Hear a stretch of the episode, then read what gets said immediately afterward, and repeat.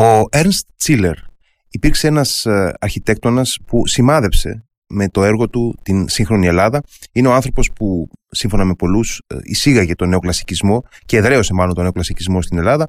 Για το έργο του και το πρόσωπό του θα μιλήσουμε απόψε με την Μαριλένα Κασιμάτη, ιστορικό τέχνης, διδάκτορα του Πανεπιστημίου του Μονάχου, εμπειρότατη, ε, εμπειρότατος στέλεχος της Εθνικής Πινακοθήκης ε, επί Μακρόν. Καλησπέρα κυρία Κασιμάτη.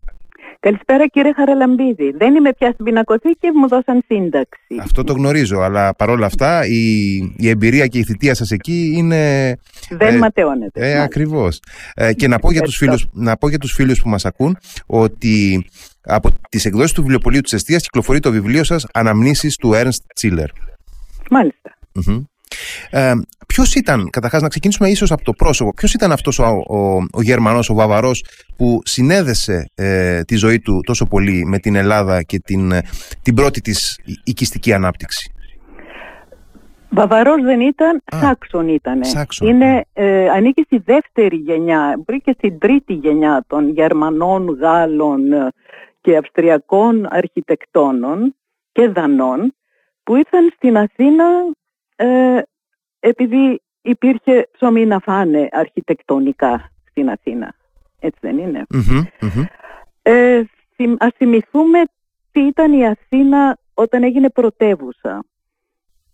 Ήταν πρώτα πρώτα ένα παράδοξο να γίνει πρωτεύουσα η Αθήνα γιατί ήταν ένα ερείπιο. Φυσικά ο λόγος που αναδείχθηκε σε πρωτεύουσα με βάση την βούληση του Λουδοβίκου του πρώτου πατέρα του Όθωνα ε, ήταν βέβαια η ακροπολη η οποία ήταν ένα πολύ γνωστό μνημείο από το 18ο και νωρίτερα αιώνα, από το 18ο μέσω των επιστημονικών προσεγγίσεων πλέον της αρχαιολογίας, αλλά και νωρίτερα ε, αποκόμιζε πάντα τον θαυμασμό, ακόμα και Οθωμανών θα λέγαμε, περιηγητών στην ε, περιοχή αυτή.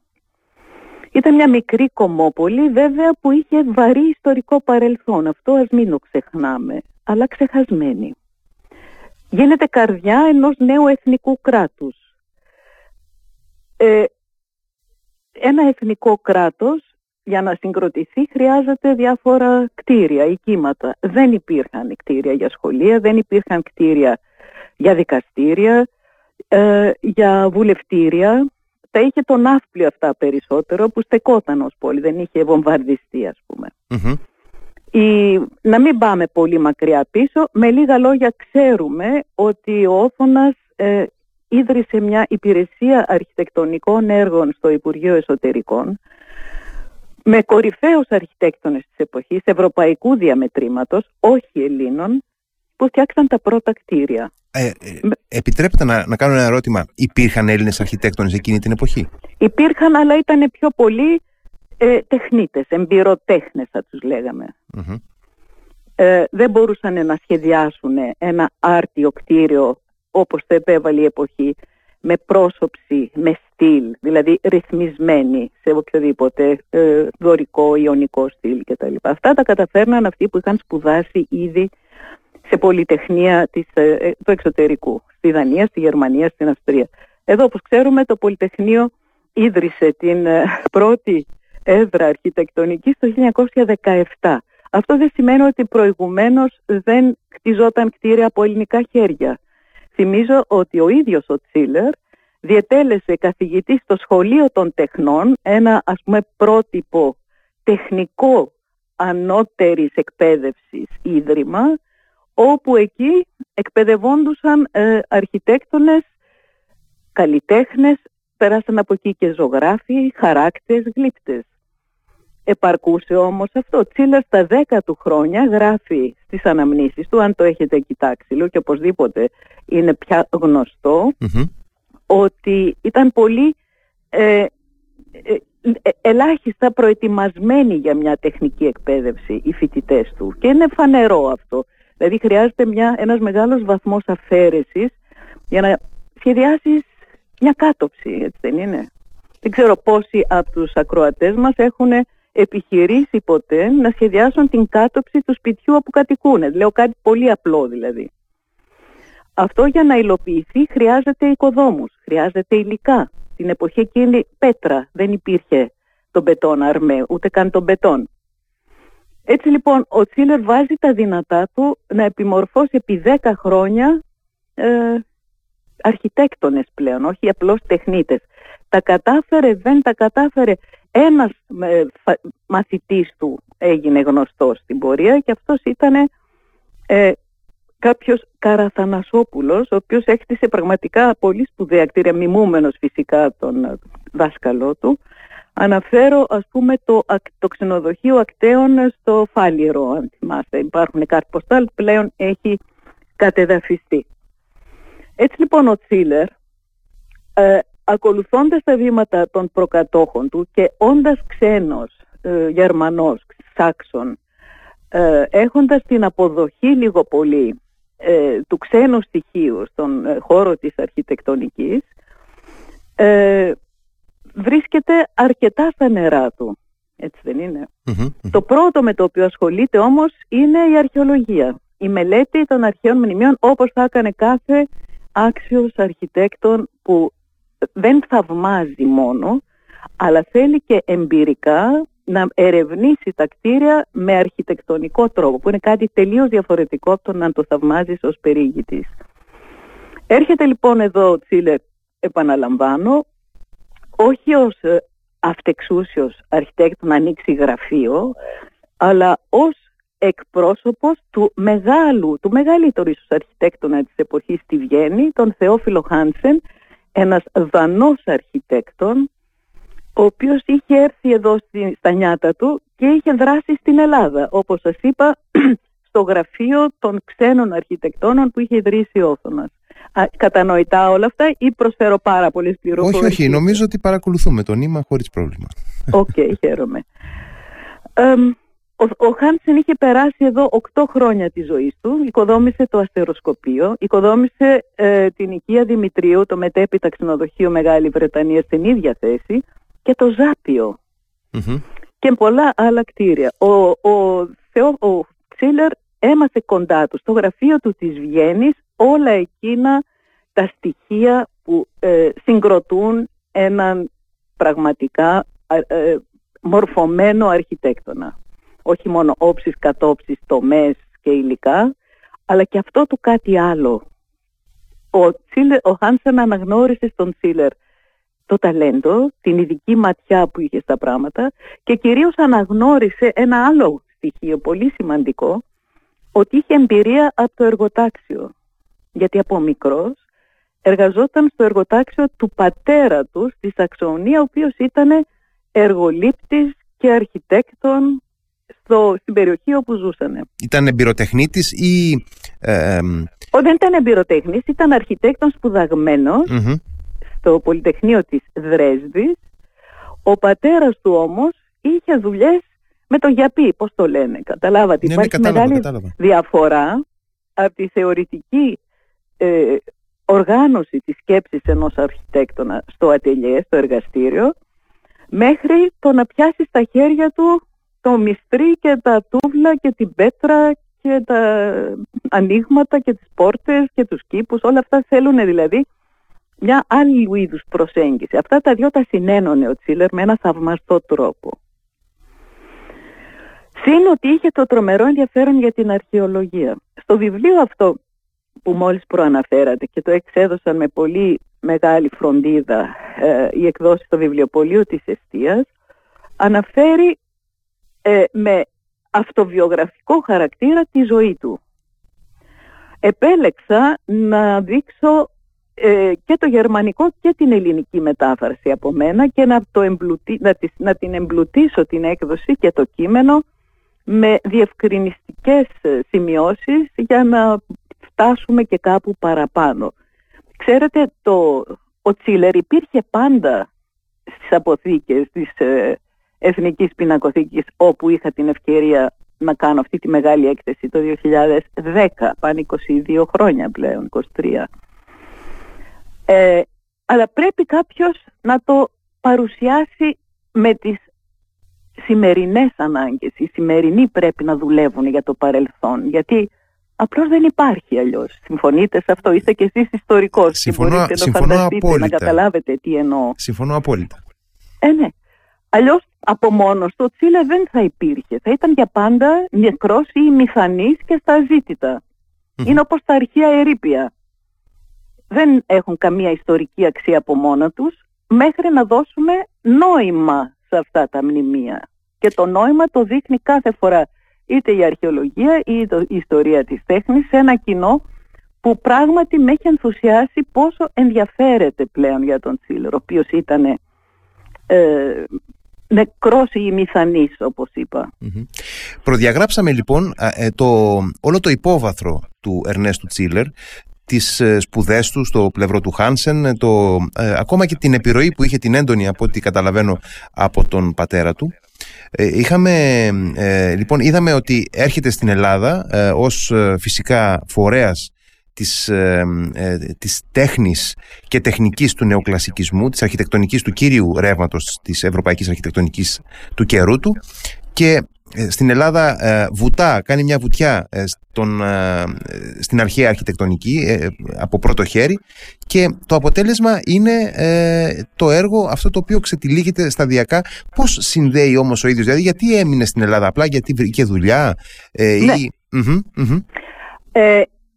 Στη ροή των πολλών που είπα δεν, είπα, ε, δεν εξειδίκευσα το πραγματικό λόγο για τον οποίο ήρθα. Ήταν εκπρόσωπος του Χάνσεν για να οικοδομηθεί η Ακαδημία που έχουμε σήμερα στην ε, Οδόν Πανεπιστημίου, την τότε Συνέα Ακαδημία, σήμερα Ακαδημία των Επιστημών της Ελλάδος. Αυτό το θαυμαστό κτίριο που είναι ε, ένας συγκερασμός από την ε, ανατολική όψη του Ερεξίου μαζί με στοιχεία από τον νότιο τοίχο, δηλαδή το ταλέντο του Χάνσεν ήταν αυτό, που φαίνεται όμως ότι προέκυψε στο 19ο αιώνα χωρίς να είναι μίμηση. Είναι μια ανάμνηση μιας πολύ σημαντικής αρχιτεκτονικής, την οποία περιλαμβάνει ο, ο Χάνσεν με πολύ περηφάνεια στο έργο του. Ο Τσίλερ υλοποιεί αυτό το έργο, φοβερά δύσκολο έργο, χρειάστηκε πάνω από 30 χρόνια ναι, εκεί γύρω 30, από το 59 ως το 88 που παραδίδεται στον Τρικούπη πλέον, δηλαδή το παραλαμβάνει από τον Όθωνα και το δίνει στον Τρικούπη. Ε, Φανταστείτε τι τράβηξε αυτός ο άνθρωπος. Εντυπωσιακό αυτό. Ναι. Ε, όλο μαρμάρινο αγοράζει μάρμαρα από τη Μενή Πεντέλη στην οποία ανήκε το λατομείο του μαρμάρου το οποίο ε, είχε ανοίξει μεν για τους σκίονες του σημερινού κοινοβουλίου, αλλά από την αρχαιότητα, φανταστείτε, έτσι, είχε μείνει επί αιώνες αχρησιμοποιητό και ο Χάνσεν προτείνει την ολομάρμαρη κατασκευή και τις συνεννοήσεις με τους καλόγερους εκεί για να φτιάξει αυτό το αριστούργημα, πάντα με βοήθεια ελληνικών λαξευτών, μαρμαρογλυπτών και του Έλληνα εργολάβου Νικολάου Κουμέλη, δεν πρέπει να τον ξεχνάμε αυτόν. Αφού λοιπόν κράτησε τόσα χρόνια, γιατί μεσολάβησε η εκθρόνηση του Όθωνα, έτσι δεν είναι, το 1862. Βέβαια, ο ερχομός, Ακολούθησε ο αυτός ο περίεργος εμφύλιος, που ποτέ δεν τον αναφέρουμε μέχρι να έρθει ο Γεώργιος το 1863. Και με το Γεώργιο επέρχεται κάποιο είδους ηρεμία. Ο Σίνας που ήταν ο χρηματοδότης και είχε πολύ συγχυστεί που εκθρονήσανε τον αγαπημένο του Όθωνα, πρεσβευτής του οποίου ήταν στην αυτοκρατορική πόλη της Βιέννης και ξαναδίδει και εγκρίνει ξανά κεφάλαια από την τεράστια τράπεζα που είχε τότε στη Βιέννη για να συνεχιστεί η ανέγερση της Ακαδημίας, η οποία είναι πάλι ένας συγκερασμός από αρχιτεκτονικά έργα, ζωγραφικά και γλυπτικά. Όλοι θυμόμαστε το μεγάλο έτομα με τη γέννηση της Αθηνάς. Θυμόμαστε τους μεγάλους ε, αγαλματοφόρους στήλους με τον Απόλλωνα και την Αθηνά. Τον πίσω κήπο είναι η πρώτη φορά που εντάσσεται ένας κήπος σε δημόσια αρχιτεκτονική στην Αθήνα. Σας λέω, οι αρχιτέκτονες τότε είχαν τρομερό κέφι και φαντασία και ευεργέτησαν πραγματικά την Αθήνα με τέτοιου είδους κοσμήματα. Φυσικά τώρα η Αθήνα έχει γίνει πάρα πολύ άσχημη πόλη και θα σας αναφέρω και τον τίτλο ενός πολύ σημαντικού βιβλίου που διαβάζω κατά αυτάς του Γιάννη Τσιόμη «Η Αθήνα ξένη στον εαυτό της». Ε, καταλαβαίνετε τι περίπου περιλαμβάνει το βιβλίο. Ε, Για να πούμε και μια αρνητική πλευρά. Ο Τσίλος γιατί έμεινε στην Αθήνα με ρωτήσατε. Συγγνώμη. Μα γιατί ε, εάν έμενε στη Βιέννη θα παρέμενε ένας σχεδιαστής στο γραφείο του Χάνσεν, αν γύριζε πάλι στη Σαξονία θα γινόταν ένας από τα δέκα αδέρφια του, εννιά αδέλφια του που γίνανε απλώς και αυτοί εργολάβοι, μεσίτες ή τέτοια πράγματα. Δηλαδή σε μια περιοχή που δεν ήταν τόσο ανεπτυγμένη, δεν υποσχόταν τέτοιου είδους ανάπτυξη όσο η Αθήνα της εποχής του. Ναι, είναι σαφές. Ε, στη διάρκεια όμως αυτής της τριακονταετίας που αφιερώθηκε ουσιαστικά στην υλοποίηση του οραματικού έργου της ε, Ακαδημίας Αθηνών, της σημερινής Ακαδημίας Αθηνών, ε, έκανε και άλλα έργα παράλληλα, έτσι δεν είναι; Α, είναι γνωστό αυτό Τα έργα του Τσίλερ είναι πασίγνωστα και νομίζω ότι ε, και στο βιβλίο μου τα απαριθμω ε, πείτε μου εσείς αν θυμάστε κανένα. Εμένα μου έχει κάνει εντύπωση για παράδειγμα καταρχάς ότι ε, ασχολήθηκε σε με σημαντικό βαθμό κάτι που μου κάνει εντύπωση για έναν ε, Γερμανό αρχιτέκτονα με την ε, Ορθόδοξη Ναοδομία. Έφτιαξε ναούς σχεδίασε Ναι, στο τέλος της ζωής του φτιάχνει ένα ναό στα Βίλια, ένα στο Βέλο. Στα Βίλια, δηλαδή. Ε, αυτό είναι εξαιρετικά εντυπωσικό ότι. Ναι. Ε, και δεν το ξέρει σχεδόν κανείς σήμερα, ελάχιστοι το γνωρίζουν. Μπράβο, έξω πολύ από τα Βίλια. Και μάλιστα στη σεισμογενή περιοχή στο, στο Αίγιο. Ναι, ναι, ναι. ναι. Ε, και ουσιαστικά έφτιαξε, ε, έχω την εντύπωση, μία αλυσίδα μικρών και μικρομεσαίων. Γιατί εντάξει, το να φτιάξει κάποιος, ε, να σχεδιάσει ένας αρχιτέκτονας μια εκκλησία στα Βίλια ή στο Αίγιο ή να φτιάξει κάποια ίσονος ε, ή, εν πάση περιπτώσει, όχι πρώτης ε, διατάξεως σημασίας ε, κτίρια, ε, δεν έχει από μόνο του μία μνημειώδη ε, επίπτωση. Αλλά ως, ως πλέγμα κτηρίων έδωσαν ένα τόνο τα κτίρια αυτά εκείνη την εποχή, έτσι δεν είναι; Εννοείται οι ναοί. Όχι μόνο η ΝΑΗ και τα άλλα του έργα. Ναι, ναι, ναι, θα συμφωνήσω απολύτως. Εγώ θα συμπλήρωνα λίγο χρονολογικά, αν τα πάρουμε κάπου Παρακαλώ. στη σειρά, ότι το πρώτο και μεγαλοπρεπέστερο και καταπληκτικότερο επίπεδο ευρωπαϊκού κτίριο είναι η οικία του Σλίμαν στην Οδό Πανεπιστημίου, το σημερινό νομισματικό μουσείο. Όποιος από τους φίλους δεν έχει πάει ακόμα, συνιστώ απε, ε, ε, ε, απερίφραστα. Οπωσδήποτε. Και αρχιτεκτονικά και μουσιολογικά αξίζει την επίσκεψη. Βέβαια. Το ηλίου μέλλον. Ο νομισματολόγος σίγουρα έχει αλλάξει χρήση. Δηλαδή από εκεί που ήταν ένα διόροφο παλάτι ε, της πόλης για τον Ερίκο Σλίμαν ο οποίος ήθελε την πρώτη του κατοικία γιατί ζούσε από εδώ και από εκεί ως πολυταξιδευτής έμπορος που ήταν με τη γυναίκα του και τα δυο του παιδιά ένα αριστούργημα από πάσης απόψεως με τις δύο επάλληλες στοές, με ζωγραφική στις οροφές, με ε, πύληνα γάλματα, 24 πύληνα γάλματα στη στέγη, με πύληνα γάλματα στους κήπους, με έναν υπέροχο φράχτη όπου ο κόσμος διαρωτάται ε, για την ύπαρξη της βάστικας. Που δεν είναι ο αγγυλωτός σταυρός φυσικά το, το χιτλερικό καταραμένο είναι, είναι το σύμβολο που απηχεί τα αρχαιολογικά ευρήματα της Τρίας ε, ναι, είναι ο, το, ο ήλιος του, του ηλίου. Είναι η ρόδα του χρόνου, έχουν δοθεί αρκετές ερμηνείες, σύμβολο που χρησιμοποιεί το διαρκώς στις ανατολικές θρησκείες, έτσι δεν ειναι Λοιπόν, αυτό είναι ένα θαυμάσιο κτίριο και, και αυτό λίγο πολύ έλειψε να κατεδαφιστεί. Αυτό δεν το γνώριζα που λέτε τώρα, ότι, ότι επρόκειτο να κατεδαφιστεί. Ορίστε. Ε, μου κάνει εντύπωση αυτό που λέτε ότι επρόκειτο να κατεδαφιστεί το ηλίου μέλαθρο. Δεν το ναι, γνώριζα. Σας λέω, η, αυτό είναι που λέω, ότι εάν δεν νοηματοδοτήσεις ένα έργο τέχνης, αρχιτεκτονικής, γλυπτική, χαρακτικής, είναι καταδικασμένο. Και δεν το έκανε κανείς ε, την εποχή εκείνη. Οι ανάγκες ήταν πολύ μεγάλες.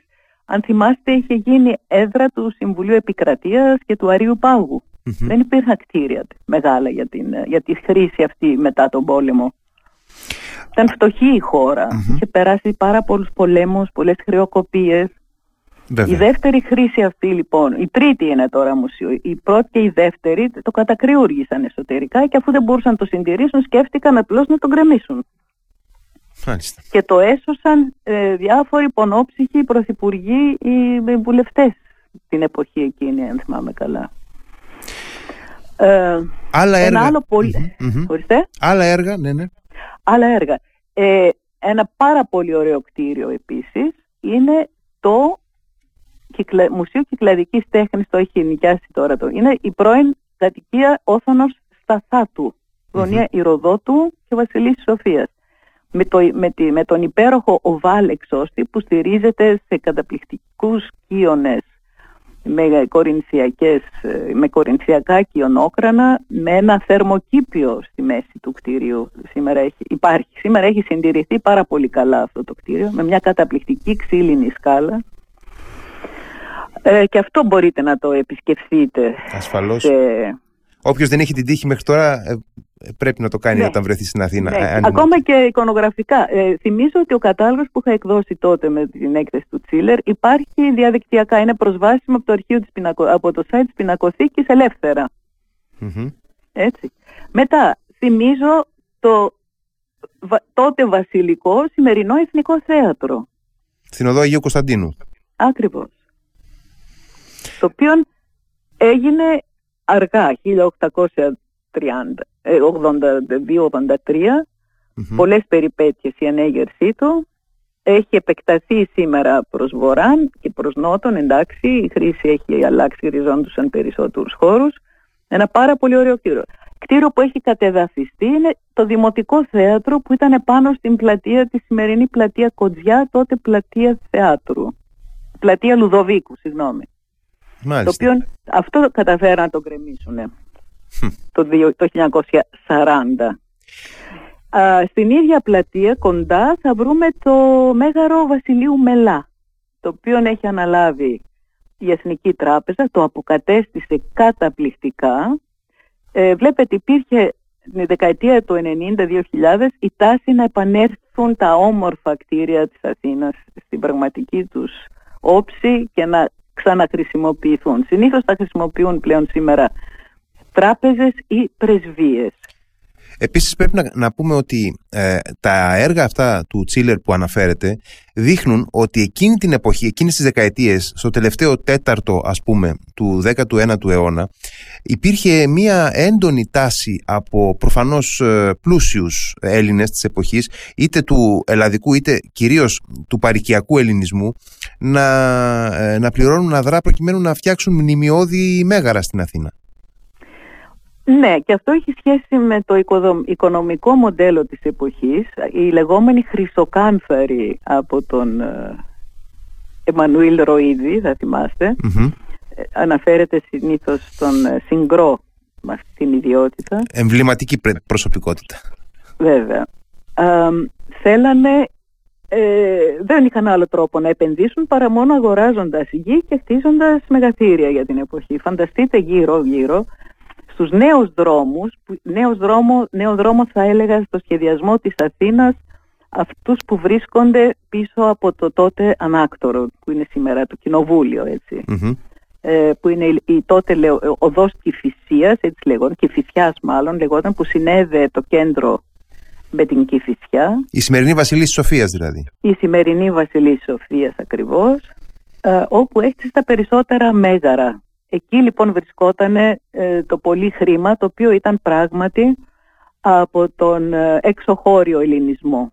Έχουμε τα ονόματα αυτά τα οποία ήταν Πεσμαζόγλου, Συγκρός, ε, ε, Παχής, ε, όλοι αυτοί οι, από την Αίγυπτο ή από τις παραδουνάβιες περιοχές ή από τη Ρωσία ε, βαθύπλουτοι λόγω των εμπορικών επιτυχιών τους και επενδύανε σε έργα και βρίσκανε κυρίως τον Τσίλερ ως αρχιτέκτονα. Τώρα γιατί και γιατί, και γιατί τον Τσίλερ, επειδή λόγω της περίπου ίδιας ηλικίας που είχε με τον Γεώργιο, ήταν και δύο προτεστάντες, τον Γεώργιο τον πρώτο εννοώ πάντα, ναι, ναι, ναι, ναι, ναι. Ε, έπιασε αμέσως πολύ φιλικές σχέσεις. Ήταν και οι δυο ε, χιουμορίστες, δεν έπαιρναν πολύ βαριά σχεδόν τίποτα. Καλά, ο Γιώργος ήταν πάρα πολύ πιστός στον θρόνο του και στις εξωτερικές σχέσεις που επέβλεπε.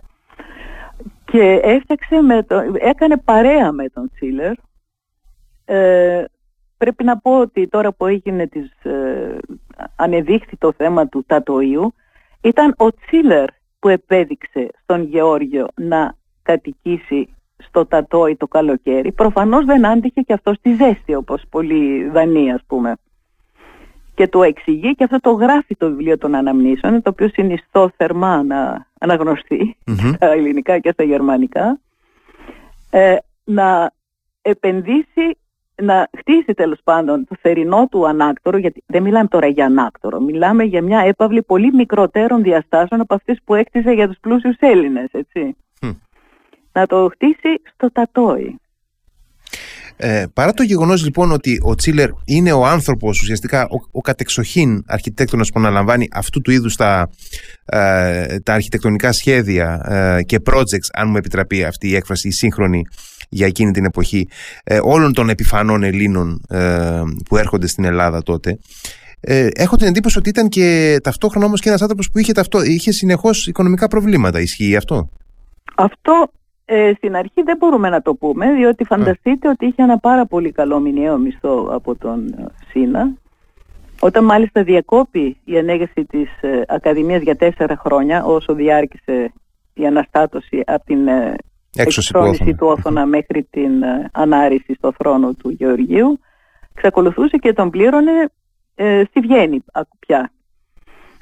έκανε επενδύσεις μια, έναν συνοικισμό από μικρές επαύλεις στον Πειραιά. Της αγόρασε το, ε, το οικόπεδο μόνος του, οικοδόμησε 7 βίλες, δυστυχώς και αυτές έχουν κατεδαφεί. Ναι, αυτό ήθελα να ρωτήσω αν σώζεται κάποια από αυτές. Τίποτα δεν σώζεται.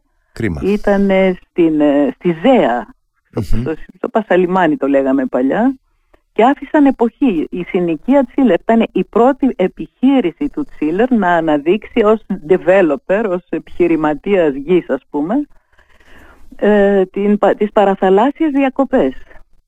Αν έχετε διαβάσει τον Τρελαντόνι, σε αυτές αναφέρεται η Πινελόπη Δέλτα. Αυτά βέβαια τα αναγνώσματα τα διαβάζαμε εμείς οι γεννηθήσεις δεκαετία του 50. Ε, όχι, είναι διαχρονική η Πινελόπη Δελτά, ναι. να, έχετε, να είστε σίγουροι. Αυτό λοιπόν το αναφέρει ότι ο Αντώνης και οι Νταντάδες και οι αδελφές έμεναν στη δεύτερη βίλα. Στην πρώτη βίλα έμενε ο βασιλιάς. στην τρίτη οι Μπενάκηδες. Ήταν δηλαδή όλοι αυτοί οι, ε, οι Έλληνες ε, της Αλλοδαπής που καταλάβανε ότι τα παιδιά τους είναι ασφαλή κοντά στη θάλασσα, περνάνε καλά και ο Τσίλερ τους διευκόλυνε σε αυτό. Άρα έπαιρνε από αυτό ενίκεια ή πουλούσε και, μετα, και επένδυσε μετά τα χρήματα από την πώληση αυτών των 7 παύλιων στην οικία του στην οδό Μαυρομιχάλη νούμερο 4 τότε, σήμερα 6. Και ίσως πρέπει να πούμε κάτι για αυτό το υπέροχα αποκατεστημένο σπίτι του mm Τσίλερ στην Οδό Μαυρομιχάλη. Η πρώτη κατοικία του Τσίλερ στην Αθήνα πλέον. Αυτό το κτίριο ε, σώζεται; Όχι μόνο σώζεται, είναι σήμερα παράρτημα του Βυζαντινού και Χριστιανικού Άρα το έχει αναλάβει το Υπουργείο Πολιτισμού ε, για να εκτίθενται εκεί οι μεταβυζαντινές κριτικές και λοιπά και ζακινθινές πάντων πτανησιακές εικόνες που συνέλεξε ο Λοβέρδος Διονύσιος, ιδρυτής της Λαϊκής Τράπεζας το 1909-10 εκεί γύρω, μαζί με τον αδελφό του τον Σπυρίδωνα. Υπάρχουν μάλιστα και δύο πολύ ωραία πορτρέτα του Παρθένη των δύο Και ε, όταν ο Τσίλερ χρεοκόπησε γιατί έκανε πολύ κακές επενδύσεις, ήταν καλλιτέχνης βλέπετε και όχι πάρα πολύ σοφός επενδυτής στα γεραματα το σπίτι υποθηκεύτηκε, προηγουμένως είχε μετατραπεί σε οικοτροφείο για κυρίες εδώ είναι το δράμα πλέον της οικογένειας που το συντηρούσαν οι δυο του κόρες που μαγείρευαν και πλένανε πιάτα και δεν ξέρω τι άλλο για να βγηγούν κάποια έσοδα. Η δε, πολύ αξιόλογη σύζυγος του Τσίλερ και πολύ αγαπημένη η Σοφία Δούδου που ήταν πιανίστα ε, έδινε μαθήματα και όλα τα χρήματα τα έδινε όπως λέει στις επιστολές και αυτό είναι στο βιβλίο των αναμνήσεων που σας έλεγα πριν που έχω εκδώσει στην Εστία. Ε, τα έδινε για να, στο, στους μανάβιδες και στους μπακάλιδες τόσο καλά. Για να, τέτοια αγάπη είχαν στον πατέρα όμως, αυτό πρέπει να το πούμε. θυσιάστηκαν όλοι για να ξεπεραστεί το πρόβλημα που είχε το οικονομικό αδιέξοδο που είχε. Ναι, ναι. Ε, κλείνοντας, αξίζει νομίζω να πούμε δύο κουβέντες για το ποιο ήταν συνολικά το αποτύπωμα ε, του έργου του Ερνέστου Τσίλερ στην, ε, ε, στην οικιστική ανάπτυξη της Αθήνας, της Ελλάδας ευρύτερα γιατί η Αθήνα εκείνη την εποχή ήταν ουσιαστικά συμπίκνωνε μέσα της σε μεγάλο βαθμό την, την Ελλάδα, την, εκείνο το ελληνικό κράτος. ναι, διακτηνίστηκε ο Τσίλερ σε, και στην επαρχία. θα ήταν αδικία να μην αναφέρουμε το καταπληκτικό Δημαρχείο της Ερμούπολης, Βέβαια. Εμβληματικό και αυτό κράτησε 20 χρόνια μέχρι να χτιστεί. Χρεοκόπησε ο Δήμος, ο Δήμαρχος παρετήθηκε. Ένα καταπληκτικό κτίριο που σήμερα με τις πολλαπλές χρήσεις που προσφέρει έχει εξυπηρετεί πάρα πολλές ανάγκες του νησιού. Ε, θα προσέθετα ότι το θέατρο των πατρών Απόλλων είναι από τα πρώτα έργα του Τσίλερ, 1872. Και αυτό τώρα διαβάζω ότι θα ε, αποκατασταθεί γιατί έχει ελλείψεις και ξέρετε τα παλιά κτίρια θέλουν πάρα πολύ καλή ε, επιδιόρθωση. Δεν μπορεί να το κάνει ο κάθε εργολάβος ας πούμε. Mm-hmm. Θέλει μελέτης βάθος. Το ίδιο και στη Ζάκυνθο είχε χτίσει το θέατρο εκεί πέρα. Ουσιαστικά ε, σε, σε, σε, μεγάλη έκταση της, ελληνικής, της τότε ελληνικής επικράτειας. Ε... Έχτιζε όμως μεμονωμένα κτίρια. Αν καταλαβαίνω καλά, αυτό που θέλετε να πείτε είναι περισσότερο αν, ε, στην, αν πολεοδομικά ας πούμε και, ναι, κάποια... και πολεοδομικά και αισθητικά αν το αποτύπωμα αισθητικά, φυσικά. Στην πολεοδομία δεν θα πω ότι παρόλο που είχε βαθύτατες γνώσεις για την συγκρότηση της, τον, της, για να επιλύει προβλήματα ο Τσίλερ έτσι.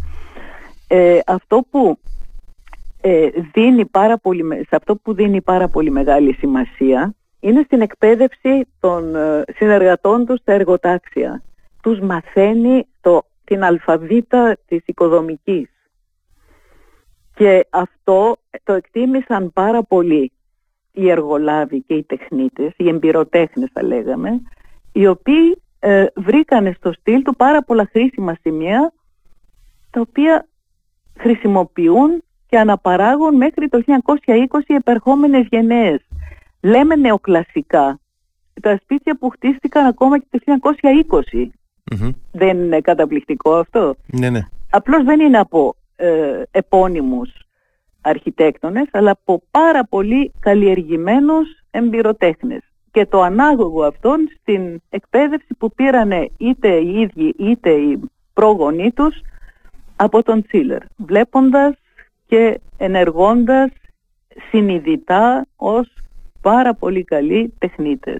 Αυτό έχει εκλείψει πια σήμερα σε εμάς. Πρέπει να το παραδεχτούμε.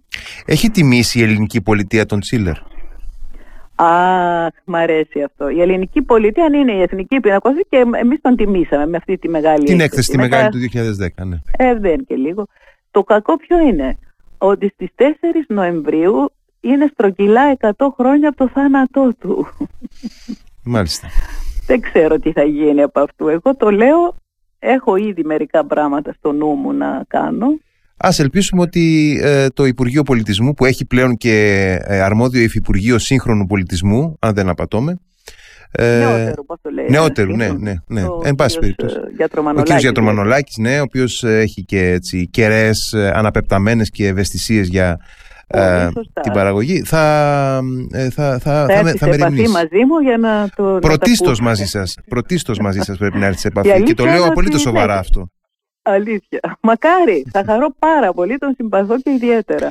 Εκατό χρόνια λοιπόν ε, που ελπίζω να τα, να τα να συνειδητοποιήσουμε για μια ακόμα φορά την, ε, την σημασία με κριτική πάντα ματιά. Κοιτάξτε, αυτό που λέω και στο πρόλογό μου στην έκδοση της εστίας λέω ότι ε, κάθε βιογραφία είναι ένα σύνολο από κρυφά και ανοιχτά μηνύματα. Δεν ξέρεις πού είναι το ψεύδος και πού είναι η αλήθεια ή πού είναι το κρυμμένο γιατί οπωσδήποτε έχει και πολλά κρυφά τα οποία αναγνωρίσαμε με τη μελέτη και την κριτική ανάλυση άλλων στοιχείων έξω από τη βιογραφία, καταλάβατε. Βέβαια και εκεί έγκυται σε μεγάλο βαθμό και ε, πώς να το πω, η ουσία αυτής της εργασίας στο, στην, στην κριτική προσέγγιση του αρχιακού υλικού. Ακριβώς. Δεν είναι όλα πηγή έτσι χωρίς... Ε, αντιμετώπιση κριτική και πράγματι ε, βοηθάει όμως πάρα πολύ να έχει τουλάχιστον κάποιος το αυτόγραφο κείμενο ενός ανθρώπου που δεν εκδόθηκε ποτέ εν ζωή είχε την ατυχία αυτή να μην εκδοθεί εν ζωή αλλά είχε την τύχη να διασωθεί χάρη στις φροντίδες μιας από τις κόρες του mm-hmm. της Ιωσήφινας ε, Δήμας Τσίλερ. Μάλιστα το 1938 διενήργησε και μια έκθεση πολιτήρια για να, γιατί η φτώχεια οδηγούσε πολλές φορές τις οικογένειες στην πώληση, ξέρετε τώρα, των έργων. Δεν κατάφερε να πουλήσει πολλά. Ένα μεγάλο κομμάτι το έχει πάρει ο Δήμος Αθηναίων την εποχή εκείνη και το υπόλοιπο κομμάτι το απέκτησε η πινακοθήκη πάνω από 500 καταγεγραμμένα στοιχεία σχέδια, φωτογραφίες, επιστολές από κόμματα εφημερίδων, ένα πλουσιότατο αρχείο είχα δείξει τότε, ε, το 1960. Από το 60 έγινε μία μόνο έκθεση στα 50 του χρόνια και από, το, από τότε μέχρι το 2010 δεν είχε γίνει απολύτως τίποτα. Μάλιστα. 100 χρόνια λοιπόν, αθάνατος φωνάζουμε. Ωραία, βεβαίως και νομίζω ότι ε, ωραιότατα λειτουργεί ως πρόλογος στο έτος Τσίλερ που θα έπρεπε, θα έπρεπε να, να έχει προβλεφθεί και ως έτος Τσίλερ ενδεχομένως ε, η τρέχουσα χρονιά. Ε, και ελπίζουμε ότι θα, θα έχουμε πολλά να δούμε σχετικά με τον Ερνέστο Σίλερ. Δεν είμαστε τόσο αισιόδοξοι. Ένας Γερμανός, ξέρετε ότι όταν έκανα την έκθεση το 10 ήταν η, η εποχή της κρίσης όπου ακούγανε Γερμανό οι φίλοι μας και δεν ήθελαν πάρα ναι, πολύ. Καταλαβαίνω. και είχα τη δυσκολία αυτή. Αλλά τέλος πάντων είχε μια πολύ καλή προσέλευση. Ο κόσμος δηλαδή ε, είχε άρχισε να συγκινείται. Ξέρετε, αυτή η συναισθηματική φόρτιση της αρχιτεκτονικής με ενδιαφέρει πάρα πολύ. Τελευταία φορτίζεται συναισθηματικά ακόμα και η πολυκατοικία, αν έχετε προσέξει. ναι, πραγματικά έχετε, έχει ανοίξει ένας πολύ ενδιαφέρον διάλογος για αυτό. Ναι. Ε, κυρία Κασιμάτη, σας ευχαριστώ πάρα πάρα πολύ για τη συζήτηση που είχαμε. Εγώ. Γεια σας. Γεια σας, καλό βράδυ.